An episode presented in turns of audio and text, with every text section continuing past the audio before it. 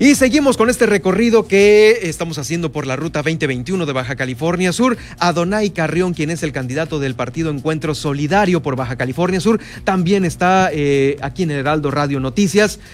Adonai Carrión, gracias por estar con nosotros eh, ya eh, pues eh, en esta segunda entrevista que realizamos aquí en el noticiero de, mediodía.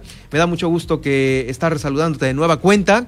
nos quedamos con un tema interesante sobre la seguridad la última vez y pues bueno, lo que se ha acumulado. Gracias, bienvenido. Muy buenas tardes, muy buenas tardes a todos los que nos escuchan en Heraldo Noticias. Muy buenas tardes y agradecido de estar aquí nuevamente. Muy cómodo contigo siempre las entrevistas contigo muy, muy profesionales, muy cómodo y a darle con toda la energía. Eh, ¿Cómo ha estado el equipo de Adonai? Creo que has hecho una buena mancuerna con Marcela, que también va por la alcaldía de La Paz. Eh, justo por el partido, han recorrido algunas colonias y, el, y, pues se le han acercado pues de nueva cuenta mucha gente con estas inquietudes. Mira, el Partido Encuentro Solidario se está conformando y se conformó y las candidaturas, la mayoría somos candidatos ciudadanos. Y es la primera parte de empatía, es la primera parte de homologar nuestra filosofía política diciendo que vamos personas con principios y con valores dentro del Partido Encuentro Solidario. Esa es la primera, eh, ¿cómo? La primera coincidencia que tenemos.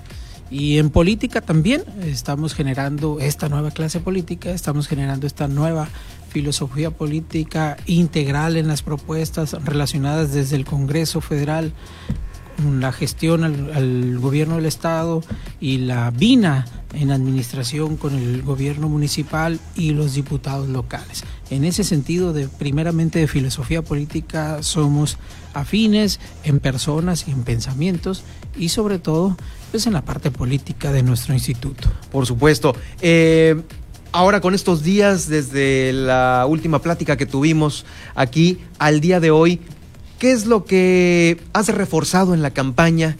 Eh, ¿Cuál es ahorita, digamos que, eh, el principal punto que te has encontrado en los recorridos?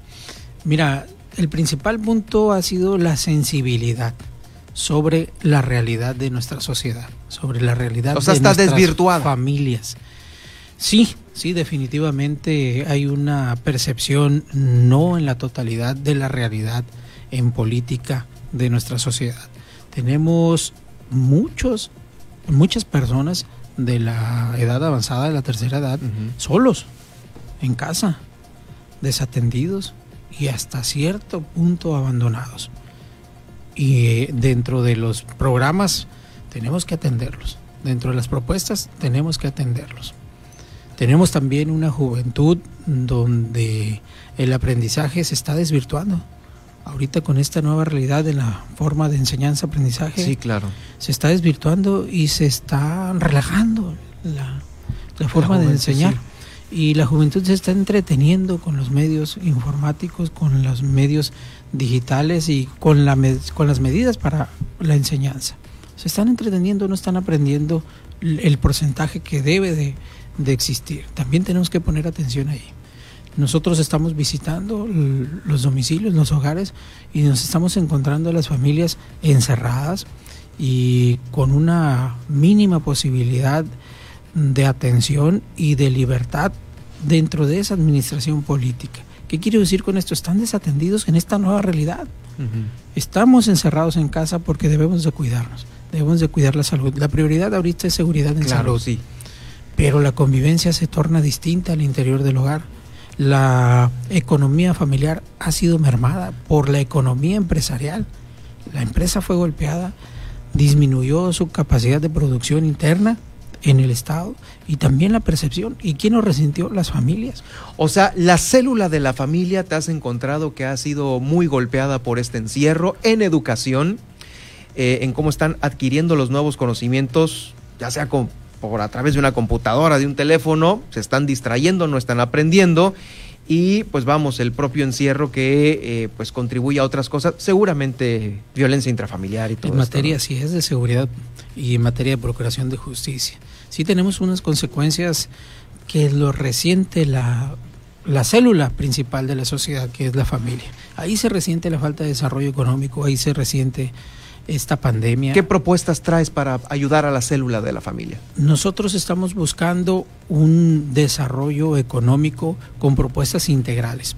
Primero, la que ya hemos platicado varias veces, que son la generación de energías inteligentes, para que pueda permitir un desarrollo en ascenso constante y permanente.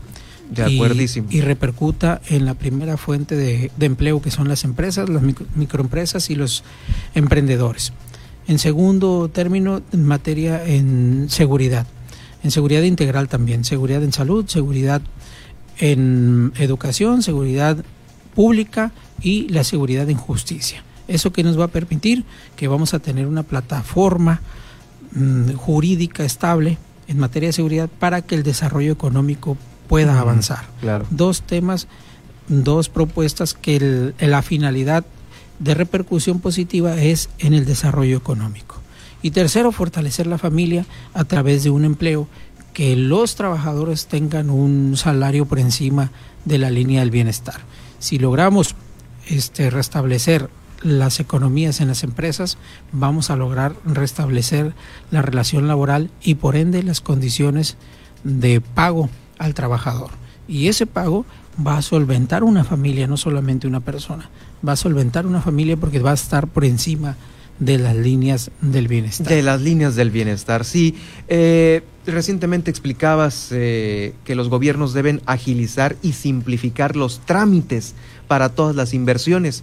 Hay un mundo de trámites que hay que hacer ahora para, e, es lo que estoy entendiendo, para eh, poner una inversión, tener un negocio, y había que agilizarlos, ¿no? O sea, no complicarlo, sino darle una respuesta más rápida al ciudadano. Esa es la propuesta, ¿no? Y hacerlos más accesibles.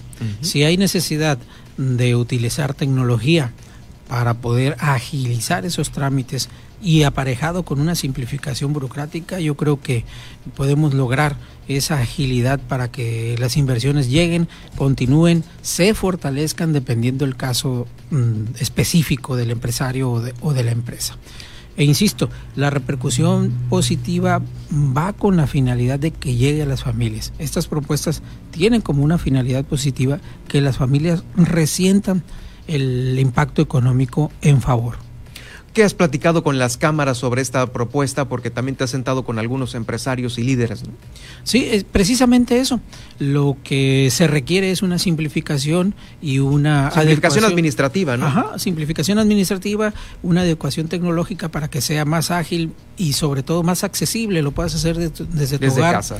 desde tu oficina, desde tu empresa y que la repercusión mm, sea inmediata económicamente en un desarrollo económico empresarial. Así a grandes rasgos eso es lo que hemos charlado y lo que se busca. Y las propuestas pues son integrales, no solamente una va a repercutir positivamente, tiene que integrarse, tiene que ser la generación de energías para prevenir a futuro problemas mayúsculos.